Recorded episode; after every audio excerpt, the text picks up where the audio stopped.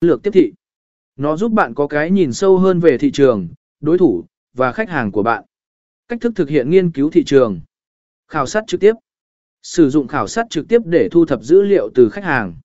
Điều này có thể bao gồm việc tổ chức cuộc khảo sát trực tuyến hoặc điều tra điểm bán hàng. Phân tích dữ liệu thống kê. Phân tích dữ liệu thống kê từ các nguồn khác nhau để hiểu rõ hơn về thị trường. Sử dụng các công cụ phân tích để tìm ra các xu hướng và cơ hội. Sử dụng công cụ và tài liệu nghiên cứu.